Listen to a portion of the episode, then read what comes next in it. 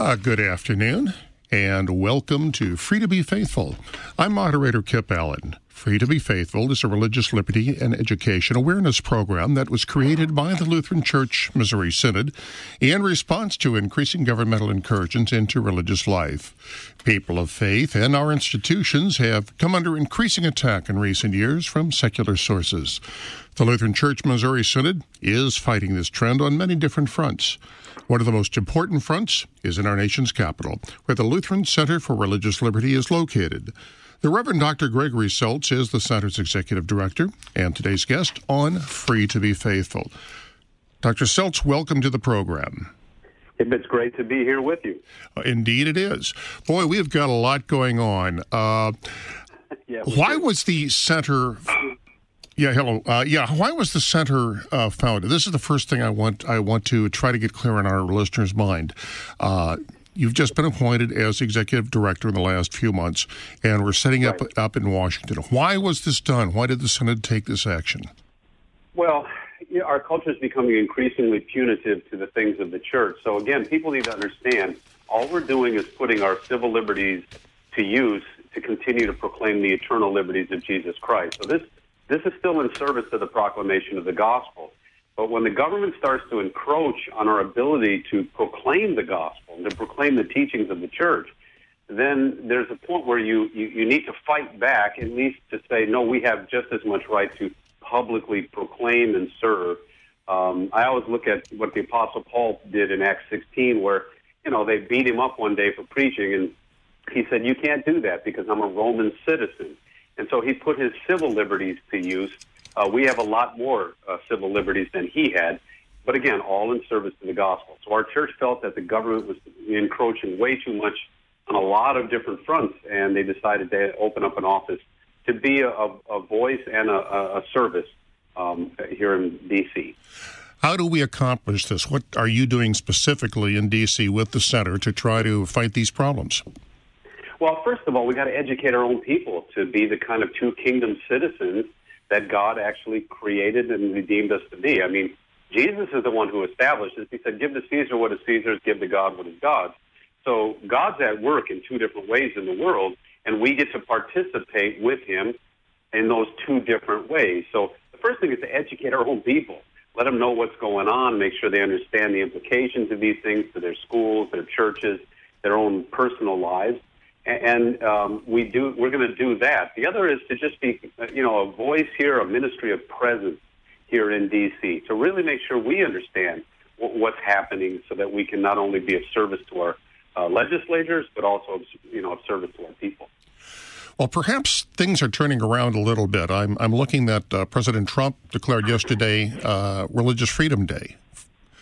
Right, and well, you know, the funny thing is, when it comes to presidents. You know, you know, there's a sense where we're saying, just give us the um, the opportunity to be Christians for others in this world.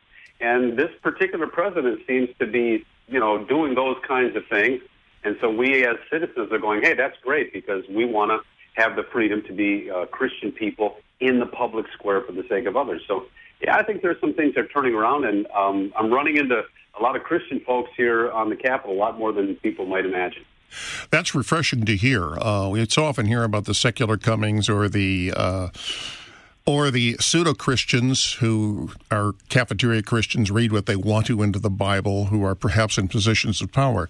But to know that there are truly Christians there in Congress, in the bureaucracy, in our government, in our press, that's refreshing well, to hear. It is refreshing, and people need to understand we're not just here to fight for the Christian message in the sense of protecting ourselves. I really do believe that the scripture, uh, as it, it, talks about how church and state relate to one another, etc., is one. It, it, creates a very tolerant, joyful, uh, compassionate people for the sake of all. And so we're actually fighting for those who might not even agree with us too, because some of the things we talk about, we believe actually will bless even those who don't necessarily agree with our particular views on things. Well, I just read an article from the uh, Heritage Foundation uh, today where it was talking about how the Supreme Court has decided not to uh, take up the case of the Mississippi uh, anti discrimination law uh, that basically gave protection to businesses and individuals who believe, as uh, as we do, that marriage is between one man and one woman, so that they don't Right. face the penalization that people like uh, they have in Colorado and other states. And one of the uh, things that the article had mentioned was that this actually it represents a, a victory for all sides. Regardless of how you Right. stand on the marriage issue, because simply because the government can say, we don't like this, what you're saying now, it can change in the next election and can be thrown right back. Well, and that's the point. You know, this is a civil liberties. This is a religious liberty issue for us. It's not so much, even for those who disagree with what we uh, teach about marriage, they should be very nervous about the fact that the government is starting to define what a good relationship is. Uh, based on what we're seeing in the public sphere today, um, they're probably not the people who should be defining those things. But that's the problem is that it's been created into this idea that it's a, it's a civil rights issue. No, no, it's a, it's a religious liberty issue. And it's really good that the Supreme Court's leaving it there. Um, I was just uh, shopping. I, we went to a deli, and it was a kosher deli. And I mentioned to one of my friends, I said, hey, you know, not every deli has to be kosher. You know, so it's kind of similar to the cake issue. Not not every uh, deli owner has to agree with everything that I think of, and some owners have you know kosher meats, and other owners don't have. And there's a sense where not every deli has to be a kosher deli. That's the similar way we would talk about the cake issue. Not every uh, bakery has to believe in the exact same things, and so we should give people the freedom to actually serve their customers. And by the way, the guy that was involved in the cake issue, he served that couple in, in all kinds of ways. He just said he didn't want his message to be proclaimed as part of their union. And, I, and that's a radically different thing than what people are being told in the press. Oh, absolutely. And we saw that as well with the Kleins, with uh, Sweet Cakes by Melissa out in Oregon State. Uh, we've seen that with uh, uh, uh, Arlene's Flowers in Washington State, where again they served these, they served the gay people. What they simply refused they- to do was to make a statement supporting a gay marriage. Right, and that's the point. We should be free to actually lovingly, caringly disagree on, on these kind of fundamental issues. And I think the other side, there's a vindictiveness involved. I read another article recently where one of the uh, major financial supporters of uh, of uh, groups that are fighting against us said something to the effect of that he wanted to quote punish the wicked. Right, and and that's what you know when it comes down to religious fervor um, in, in these issues. There's a there's a, a kind of a puritanical rage, and, and it's not coming from our side, and that's people need to understand. We're not again, we're not here with that kind of mentality. We're here to actually be of service to our country, service to our church, and our two kingdom understanding. I really do believe blesses people even who disagree with us, and of course, it undergirds fundamental things that are a blessing uh, to our nation. So yeah, it, it's it, it, that's one of the reasons why you have to push back on this because there will be a silencing uh, of, of Christian viewpoints if this does if we don't push back. And I think that was warned in the Obergefell decision that legalized uh, gay marriage throughout the country. Uh, in fact, I think it was, uh, please correct me if I'm wrong, but I believe that uh, uh, Justice, was it Justice Kennedy who had written the um, majority opinion, even issued a warning saying Yeah. that there are people of goodwill who hold these beliefs. And Well, it, see, and the problem is, is already in that statement, people of goodwill who hold these beliefs. It's almost like he's still disparaging uh, what those beliefs are. And you know, think about it. Marriage is an institution. It's more than a relationship. And there's a lot of problems in our culture today, including in our cities, that have to do with the breakdown of marriage. But when you talk about it as only a relationship, and you can't even differentiate between childbearing relationships and non-childbearing relationships and things like that. Just for the sake of discussion, you're you're silencing not just people of goodwill, but people who have uh, a good opinion that really is uh, something that can bless our culture. And so again, it's, it's fighting for that opportunity to be a voice in the public square. That's why we're here. And one thing I want to bring out to uh, our listeners who may not be Lutherans, uh, when we talk about this two kingdom concept, we Right. recognize the secular world, that the world around us is being one kingdom, and then there's the, this, this kingdom of the Spirit in the church is another kingdom. Now, the Obergefell Right. decision legalized gay marriage. Okay, that is the law of the land. We don't like it, but we recognize it as the law of the land, and we are not doing anything to penalize people who follow that. Right, and we're actually using the proper venues to continue to get our voice out and to say why we think this is bad law. Um, uh, that's that's something again. You know, God is at work. When we talk about two kingdoms, it's the Bible that says God is at work. God is at work through the governments and through things like entrepreneurs and business people. He's at work through moms and dads, whether they're believers or not, but for a very specific purpose, and that's to keep the peace, to keep this broken world from devolving worse than it already is. And so that's the Bible talks about God being at work in that left hand kingdom, outward law way. But then there's the right hand kingdom way where God comes with a message of grace alone through faith in Jesus. These are always in tension, but they're both God at work, and we need to differentiate. We need to make sure we understand how God is at work in both those kingdoms and then participate in that work He's already doing. Well, this Friday, we're going to see another example. Uh, this will be the 45th annual March for Life that will be taking place nationwide and, of course, in the nation's capital of D.C. What had happened there, as you know, Roe v. Wade legalized abortion on demand. Uh, actually, it was 46 years ago, I believe that uh, they, that the legalization came in, the, the ruling came in. Now, again, we recognize the legality of what the Supreme Court has done. We are adamantly opposed to such things as attacking abortion doctors physically or blowing up clinics. This is wrong. What we are right. trying to do is to use the left hand kingdom to spread the right hand kingdom's message that abortion is wrong. Change your minds. Come to God. Well, and the thing is, it was bad law. I mean, no matter what you believe about abortion, it's bad law to use the Supreme Court to knuckle people under in a very divisive issue about the sanctity of life and the protection of the most innocent life among us. I mean, when you think of some of the things, you know, uh, Francis Schaeffer had a, a series called Whatever Happened to the Human Race. When you think about what we can do even to our children, um, this is something we need to be able to discuss. So it was bad law. Well, what you see us doing is trying to convince people and change people's minds. That's the way to, to do it in a culture that honors one another. Well, another problem facing us that I believe is uh, one that you're going to be tackling is our perception in the media. Uh, we are portrayed as anything from being uh, ignorant to being rubes to being hostile you very seldom see positive stories in the media about what we do and what the religious community does. For example, how we helped in the recent hurricanes that struck the coast and struck down in uh, down in uh, in uh, Puerto Rico. You don't see these mm-hmm. stories. Well, you know, I, I get a kick out of it because they always blame the church and they blame God's people and Christian people for being like a shame culture, like we shame people. And yet, the culture that's doing all the shaming today is this kind of uh, progressive media culture. And, you know, all we can do is still uh, speak the truth. We can serve others.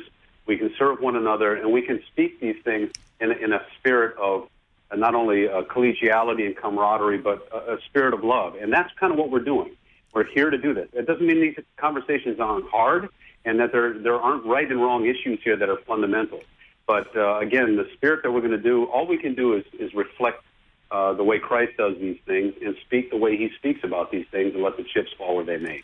Well, how do you do this with the media? How do you reach out to them and say there's another side to the story? What do you specifically well, do in the center? That's one of the reasons why we're here. We're going to actually try to be one of those voices where they can go to, they can say, well, there's this other group called the LCRL. What do they have to say about these things? So obviously, we're trying to be a public voice in that regard.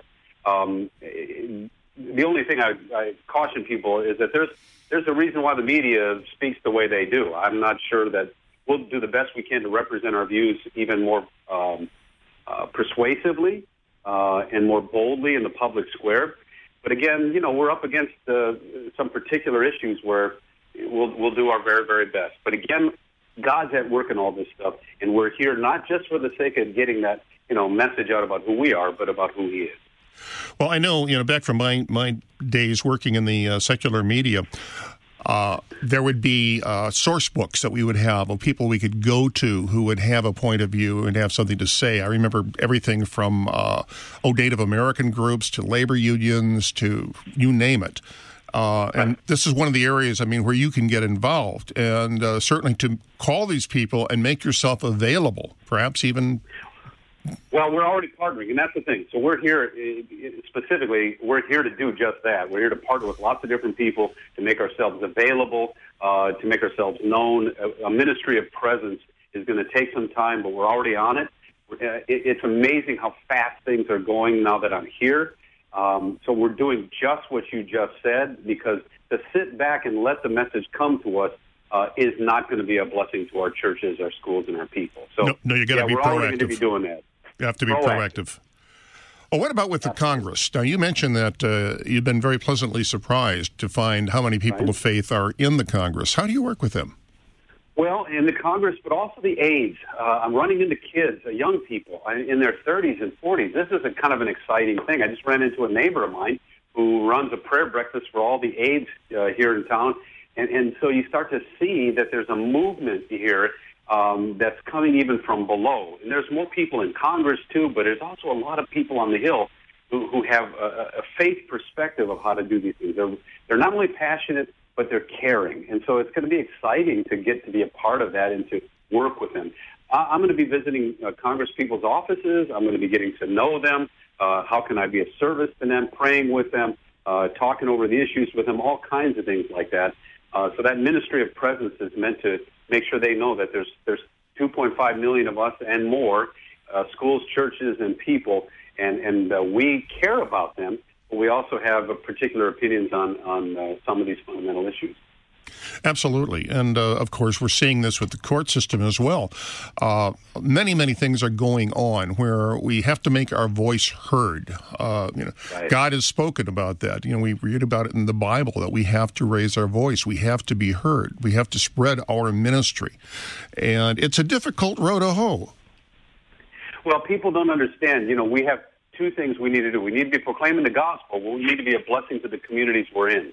And, and so this is the way we do this. We learn how to be a public voice that learns how to serve, that learns how to take care of these temporal issues in a, in a, uh, in a mutually um, beneficial way while we preach the gospel. When the culture starts to push us down and, and, and shut us out of the public square, we're just using, we're going to teach our people how to use their civil liberties to actually still be public voices of the gospel so that we can hear it, and our grandkids can hear it, and our grandkids' grandkids can hear it. Well, like you mentioned, there's two and a half million of us just in the Synod alone. Thousands of right. churches nationwide. Uh, are we doing any coordination with these local congregations and how they can help get the message out to the opinion makers and to the decision makers in their communities? Well, I check in our, our webpage, uh, lcrlfreedom.org, is launching in February. It's going to be a resource for our churches, our schools, and our peoples, and we're going to put some of the best thinkers in our churches together there, and we're going to resource it. Um, that's the place they can go to find out, and then we're going to try to build a coalition. We're going to be working with our universities to build a coalition uh, of people who are trained in the way to think about these things so they can be public voices that, that really understand the tension of the two kingdoms for the sake of both the community and in the church. So all that's coming you know, just watch for it because it's really meant to be a blessing to those who put it to use. And of course, I don't have to tell you, but our listening audience, you will work closely with us here at the International Center. And when this information right. becomes available, we'll disseminate it here through KFUO radio and through our communications department, the Lutheran Witness, uh, uh, the Reporter, all the other publications. This information will be out and will be available. And we're going to make sure that the people listening know that this is going to happen and we'll have some of Free to Be Faithful uh, stuff on our website too, because it's it's excellent resources. We'll we'll be the kind of person, the place that amasses these resources from all over the church. So we're thankful to work with uh, the International Center and all of its resources there because we do got to do this work together. Oh, absolutely. And again, to let our, our listening audience know, uh, Greg, you and I have discussed that uh, this is going. You're going to be a regular guest on this program. We haven't determined yet the uh, the frequency, whether it'll be monthly, quarterly, or what have you. But you are going to be a regular feature on this program, on this Free to Be Faithful program, where we can get this information out and let the people know what's going on, what the problems are, and what we're doing to counter them. I think this is very, very important. And we're going to be speaking uh, regularly about life, about liberty, about marriage, and about education. These are the four fundamental things we're going to be focusing on here. So, you know, keep keep this uh, in your mind because we're going to talk about it every month, one of those particular things and how it affects you wherever you are. and how it affects our church's opportunity to be the church for others. And of course, the day after tomorrow is the March for Life. Uh, I know that yes, you're based in your prayers. Oh, absolutely, we will. And uh, you know, we have uh, people here at the uh, at the synod at the IC who will be attending both the marches in Chicago and the ones in D.C. Uh, we're going to be streaming it. We've got a lot of information coming up on that, and I'll be interviewing uh, Peter Slayton, who is our director of media operations downstairs, social media operation down in communications, and he's going to be my guest next Wednesday on World Lutheran News Digest. So we'll get a report about that. Now, uh, I believe you are planning to personally attend. Is that correct? My, my wife and I are going to be walking. In fact, just to let everybody know where the where the uh, march ends, it's about two and a half blocks from our interim offices here. So ah. we're only two blocks away from where it ends. So we're right in the middle of all this stuff. We're going to walk from our place to the starting point. We're going to be with all the folks that are marching with our green hats on, and uh, we're going to be a part of the march with them tomorrow. Now, I've, I've seen estimates of anywhere from 100,000 to 300,000 being expected at the march. Do you have any estimates? I don't have any estimates right now. And, you know, when you start to see that it's all over the country now, you begin to realize, and the thing is, it's coming from the young. We're yeah. finding out that it's the young people's minds who are being changed on this issue, and that's exciting. That is more than exciting. I mean, this is one of the things I've known Notice where I've, I've followed the March for Life over the years, and I've noticed how not just the numbers have grown, but how the age of the marchers seems to have gone down. And I'm re- so encouraged that the, that young people are getting involved in this. It means that the gospel message is getting out to this newer generation, despite what we hear about when, what things that we see on TV and read about in the newspaper. They're hearing our message and they're acting on it. And if you're listening in right now and you don't necessarily believe in what we're talking about, let me just tell it to you this way. That sanctity of life means that your life is precious. We're fighting for the lives of people. And it doesn't, there's a sense where people need to understand we're not just fighting for our view on this, we're talking about the sanctity and preciousness of all human life and how that really undergirds a healthy, tolerant, and serving culture. And so we're marching for that as well as for the marching against the the, uh, the evils of abortion because that that's the, the, the most vulnerable life in our culture. And we're also reaching out, I think, to many college campuses over and above the our, our Concordia University university system. I know, for example, here in right. St. Louis, we have a very active group out in uh, Washington University, and uh, this is something that I, I'm really encouraged about getting this message out to the younger people. You know, as you know, our demographics here in the Synod are changing. We're losing mm-hmm. membership, and our a- average age is, is going up. We need to do something. I know President Harrison is very, very aware of this and is making positive efforts to try to uh, rectify this. And I'm sure this is something that the uh, center can be uh, very helpful in as well. Well, again, like I said, a lot of the people that I'm running into it, it's the younger folks. Obviously, it's the congressmen and the congresswomen, those kind of folks, but it's also their aides and people like that. And we're here to actually devotionally serve them, to be a part of um, you know, caring and praying and those kind of things. And you're gonna, we're finding out that there's a there's a passion there, not just for these issues, but a passion for the gospel of Jesus Christ. And so again, you know, I tell people just be hopeful because again, God is at work. He's the one who saves, and He kind of gathers us together uh, and gives us opportunities to do that if we would just be open and vulnerable, if you will, to His leading. That's why Yvette and I are moving to D.C. Well, I've been very encouraged by and surprised, I might add, by by what you said about the young aides at the. Uh, in the uh, Capitol Hill area, uh, yeah. the fact that there are such things as Bible studies and prayer groups that are being set up by these kids, kids, well, young adults. Let's let's call them what they are. And yeah, they're, they're, they're, yeah, the, yeah. yeah, they're young people. Yeah, they're. But you know what's interesting? I ran into it, and, and I'll talk more about this in the future as I because I'm going to be going to a couple of the prayer uh, groups. I've been invited by a neighbor Oh. Uh, it's, it's kind of exciting because, like I said, I met this uh, young man the other day, and I kept thinking he's a good kid. He's out there taking care of people's places and stuff like that. And then came to find out he's a guy that works. He's an aide on the hill. So uh. again, th- this is the kind of thing that's going to happen more and more. And if you're not here, you don't see these things. And I'll be reporting those kinds of things back uh, on your radio show and others. These are things that we really need to hear and be aware of. Uh, you know, there's so much bad news going on, but as you're pointing out, there's a lot of good news too. Things that a lot of good news. Yeah, that yeah. we're not aware of really. Things that are that are happening that we need to know about and that we need to talk about, and that is very very exciting to me. We've got a uh, an interesting year ahead of us, and I think a, a more hopeful one than we have seen in a long time. The Lord has given us an opportunity uh, to get back out there, and that's exactly what we're doing. Now I just ask people to come along with us, roll up your sleeves, because we've got a two kingdom uh, amount of work to get done. I, I agree with you. How can people help the center? Well, again, right now, just pray about the center, and, and you you can go to our website, and you actually have a Facebook page. You know, just get to know us uh, at this point. Um, there's going to be more opportunities for you to partner with us. There's going to be events coming up in your area. Those kinds of things will happen. But right now, pray for us because we're launching. We're in the middle of all this. Uh, go to our Facebook page, go to our website when it opens up in February, and come along uh, for the ride. That's all I say because we're going to get this done together because God is already at work. Well, Greg, I don't know if you're aware, but I spent some time in D.C. when I was in grad school. Uh, the, I didn't know that. Yeah, yeah. I went to uh, I went to uh, uh Northwestern University. I was part of the Medill School of Journalism uh, graduate program, and they actually have a Washington. They actually set up a Washington bureau, and students go there and report.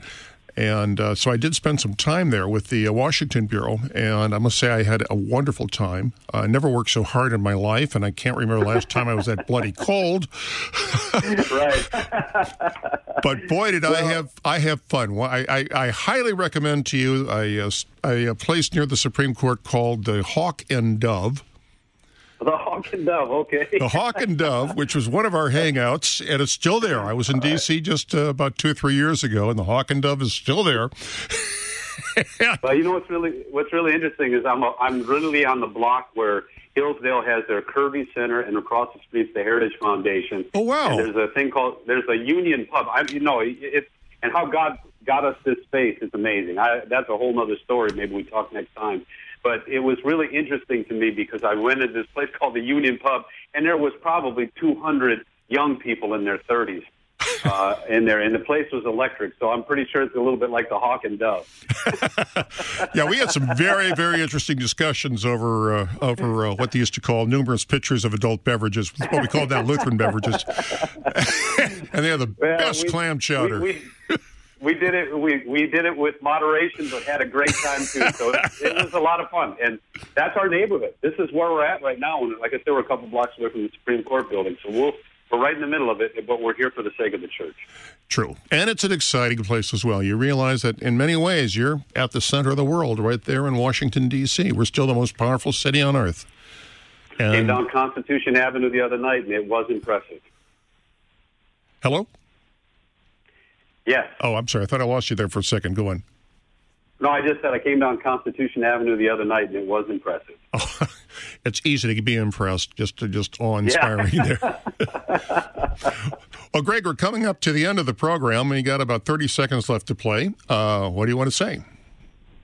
Well, again, like I said, to to give up, you know, being a Lutheran speaker and and being an evangelist out in our culture, I began to realize that our church is, is under uh, duress in some of these ways too. So coming to Washington was one of those things I wanted to do for the sake of the church. I want our church to realize we're a public entity. We have a great message, and we can put our civil liberties to work so that we can continue to proclaim this.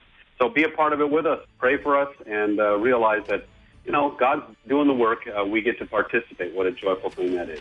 Amen, amen. Today's guest was the Reverend Dr. Gregory Seltz of Lutheran Center for Religious Liberty. I'm your moderator, Kip Allen. Worldwide KFUO, the official broadcast ministry of the Lutheran Church Missouri Synod. Thank you for listening and supporting Free to Be Faithful on Worldwide KFUO.